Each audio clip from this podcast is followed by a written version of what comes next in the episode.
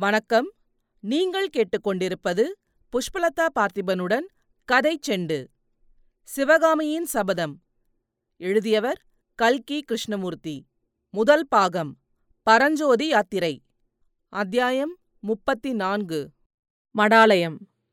பரஞ்சோதிக்கு முன் அத்தியாயங்களில் கூறிய ஆச்சரியமான அனுபவங்கள் நேர்ந்து கொண்டிருந்த அதே தினம் மாலை நேரத்தில் காஞ்சி மாநகரில் அவனைப் பற்றி பேசி நடந்து கொண்டிருந்தது. பல்லவ குலம் தழைக்க வந்த குமார சக்கரவர்த்தி மாமல்ல நரசிம்மரும் சைவந்தழைக்க வந்த திருநாவுக்கரசு சுவாமிகளும் பேசிக் கொண்டிருந்தார்கள். மாமல்லபுரத்திலிருந்து திரும்பி வந்த அன்றிரவு மகேந்திர சக்கரவர்த்தி தம் செல்வ புதல்வரை அழைத்துக் கொண்டு மாறுவேடத்துடன் கோட்டைக்கு வெளியே சென்றார். குதிரைகளை ஒரு மறைவான இடத்தில் நிறுத்திவிட்டு மங்கலான நட்சத்திர வெளிச்சத்தில் மதிலை சூழ்ந்திருந்த அகழியின் கரையோரமாக அவர்கள் நடந்து சென்றார்கள். திடீரென்று அகழியில் படகு செலுத்தும் சத்தம் கேட்டு நரசிம்மர் அளவிறந்த வியப்புக்கு உள்ளானார். அவரை சத்தம் செய்ய வேண்டாம் என்று சமிஞ்ஞை காட்டினார் மகேந்திரர். இருவரும் அருகிலிருந்த புதரில் மறைந்து கொண்டார்கள். ஆம் படகு ஒன்று அகழியில் சென்று கொண்டிருந்தது. அதை ஓட்டியவன் சத்தம் அதிகமாக கேளாதபடி சர்வ ஜாக்கிரதையாக துடுப்புகளை போட்டுக் கொண்டிருந்தான். படகு அக்கரையில் அதாவது மதில் ஓரத்தில் போய் நின்றது. அதிலிருந்து இருவர் இறங்கினார்கள். அந்தச் சிறு படகை அவ்விருவருமாக இழுத்து கரையேற்றினார்கள். மதிலின் பக்கத்தில் அடர்த்தியாக வளர்ந்திருந்த ஒரு புதரின் மறைவில் அதை தள்ளினார்கள். மதிலண்டை சென்று அவர்கள் நின்றது ஒரு கணம். அடுத்த கணத்தில் இருவரும் மாயமாய் மறைந்தார்கள்.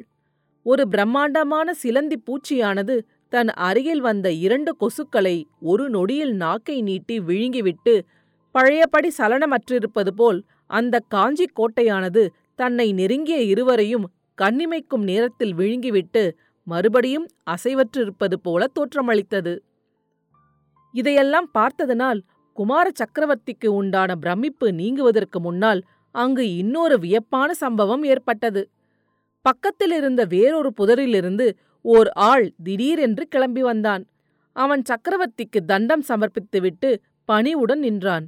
அவனை பார்த்து சிறிதும் வியப்புறாத மகேந்திரர் சத்ருக்னா இந்த சுவரில் உள்ள கதவு எங்கே திறக்கிறதென்று யூகிக்கிறாய்? என்று கேட்டார். ராஜவிஹாரத்தில் புத்தர் சிலைக்கு பின்னால் திறக்கலாம் சுவாமி என்றான் சத்ருக்னன். சுவரில் கதவு வைத்தவன் மிகவும் கெட்டிக்காரனாக இருக்க வேண்டும் இல்லையா? கதவு வைத்தவனைக் காட்டிலும் மேலே வர்ணம் பூசியவன் கெட்டிக்காரன் பிரபு. பட்ட பகலில் இவ்விடமெல்லாம் வந்து பார்த்தேன். கதவு ஒன்று இருப்பதாகவே தெரியவில்லை. ரொம்ப நல்லது சத்ருக்னா. நாளைக்கு நான் வடதிசைக்கு பிரயாணப்படுகிறேன். பிரபு நானும் ஆயத்தமாயிருக்கிறேன். இல்லை நீ என்னுடன் வரவேண்டாம். மறு கட்டளை பிறக்கும் வரையில் இந்த நாகநந்தியை நீ தொடர வேண்டும். தொண்டை நாட்டை விட்டு அவர் போனால்? சோழ நாடு பாண்டிய நாடு சென்றால்? பின்னோடு போக வேண்டும். யாரிடமாவது பிக்ஷு ஓலை ஏதாவது அனுப்பினாரானால்? என்ன செய்ய வேண்டும் என்று தெரியும் சுவாமி. ஆனால் செங்காட்டங்குடி வாலிபனிடம் அவர் அனுப்புகிற ஓலை அதை நான் பார்த்துக் கொள்கிறேன். எந்த முகாந்திரத்தினாலும் நாகநந்தியை தவறவிடக்கூடாது. ஏதாவது விசேஷம் இருந்தால் எனக்கு செய்தி அனுப்ப வேண்டும். ஆங்ஞை பிரபு. சக்கரவர்த்தியும் நரசிம்மரும் அங்கிருந்து அரண்மனைக்கு திரும்பியபோது ராஜவிகாரத்தை உடனே மூடி கோட்டை மதிலுள் ராஜவிகாரத்தை உடனே மூடி கோட்டை மதிலில் உள்ள துவாரத்தை அடைத்துவிட வேண்டாமா? என்று மாமல்லர் கேட்டார். கூடாது குழந்தாய் கூடாது. அதற்கு காலம் வரும்போது செய்யலாம். இப்போது பகைவர்களின் சூழ்ச்சிகளை அறிவதற்கு அந்த ரகசிய கதவு நமக்கு உதவியாக இருக்கும் என்று சக்கரவர்த்தி மறுமொழி கூறினார். சக்கரவர்த்தி வடதிசைக்கு பிரயாணமான பிறகு காஞ்சி கோட்டைக்குள்ளே மாமல்லருக்கு பொழுது போவது மிகவும் சிரமமான காரியமாயிருந்தது. ஆயனர் வீட்டில் புத்தர் சிலைக்கு பின்னால் புத்த பிக்ஷுவும் பரஞ்சோதியும் ஒளிந்திருந்ததை மகேந்திரர் யூகித்திருந்தது.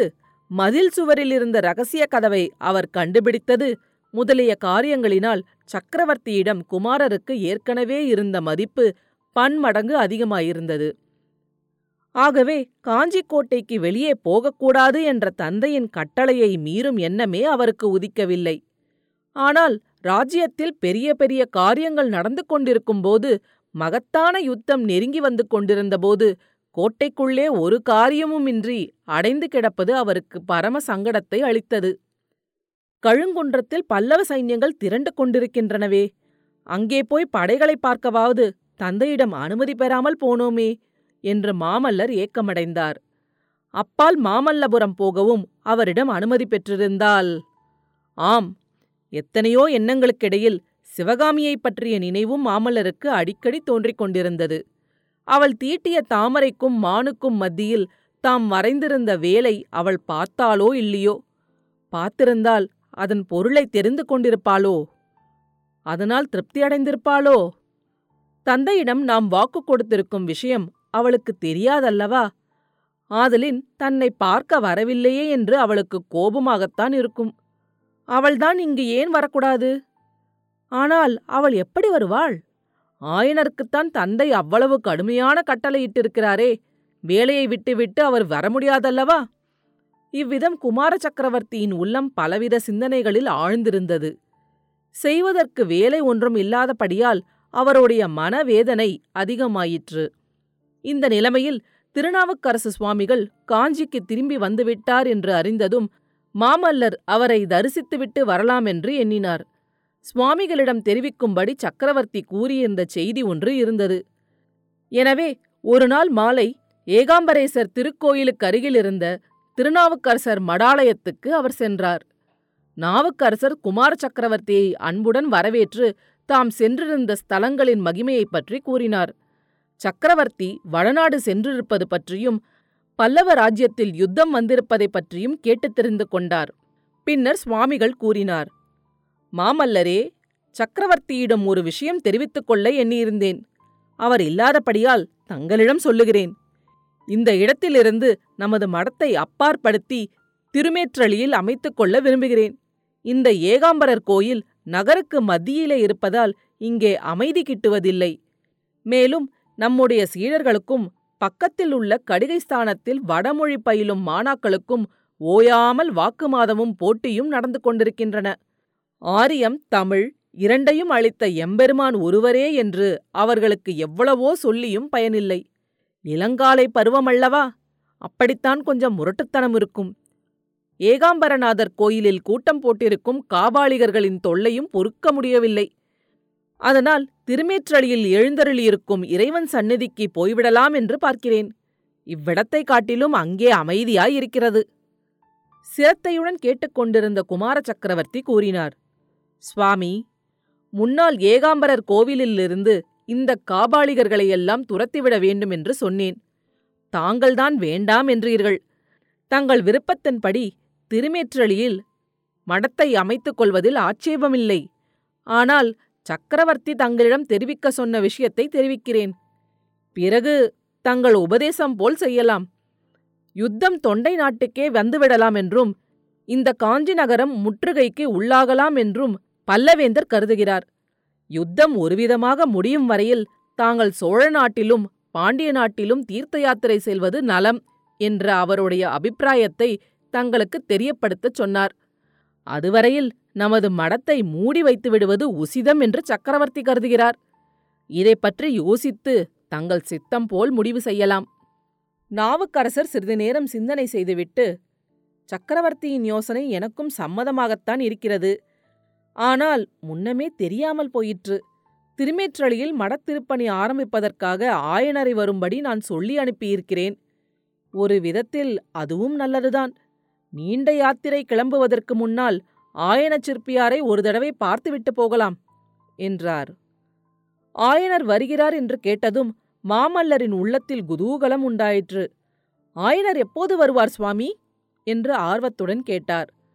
ஒருவேளை இன்று மாலையே வரக்கூடும் என்று நாவுக்கரசர் பெருமான் கூறியதும் ஆயனர் வரும் வரையில் தாமும் அங்கே இருப்பது என்று மாமல்லர் தீர்மானித்துக் கொண்டார். சுவாமி திருச்செங்காட்டிக்குடியிலிருந்து தங்களுக்கு ஓலை கொண்டு வந்த வாலிபனை ஆயனர் நாகர்ஜூனா பர்வதத்துக்கு அனுப்பியிருக்கிறாராமே தெரியுமா? என்று கேட்டார். அது என்ன? எனக்கு ஒன்றும் தெரியாதே? என்று சுவாமிகள் சொல்ல நரசிம்மர் பரஞ்சோதியைப் பற்றி தாம் அறிந்திருந்த விவரங்களை கூறினார். அவர்கள் பேசிக் கொண்டிருக்கும் போதே வாசற்புறமிருந்து உள்ளே ஒரு சீடன் விரைவாக வந்து ஆயனர் வருகிறார் என்று அறிவிக்க எல்லாருடைய கண்களும் வாசற்புறம் நோக்கின. அடுத்த அத்தியாயத்தில் விரைவில் சந்திப்போம். கதைச்செண்டு பற்றி உங்கள் நண்பர்களிடமும் உறவினர்களிடமும் பகிரவும்.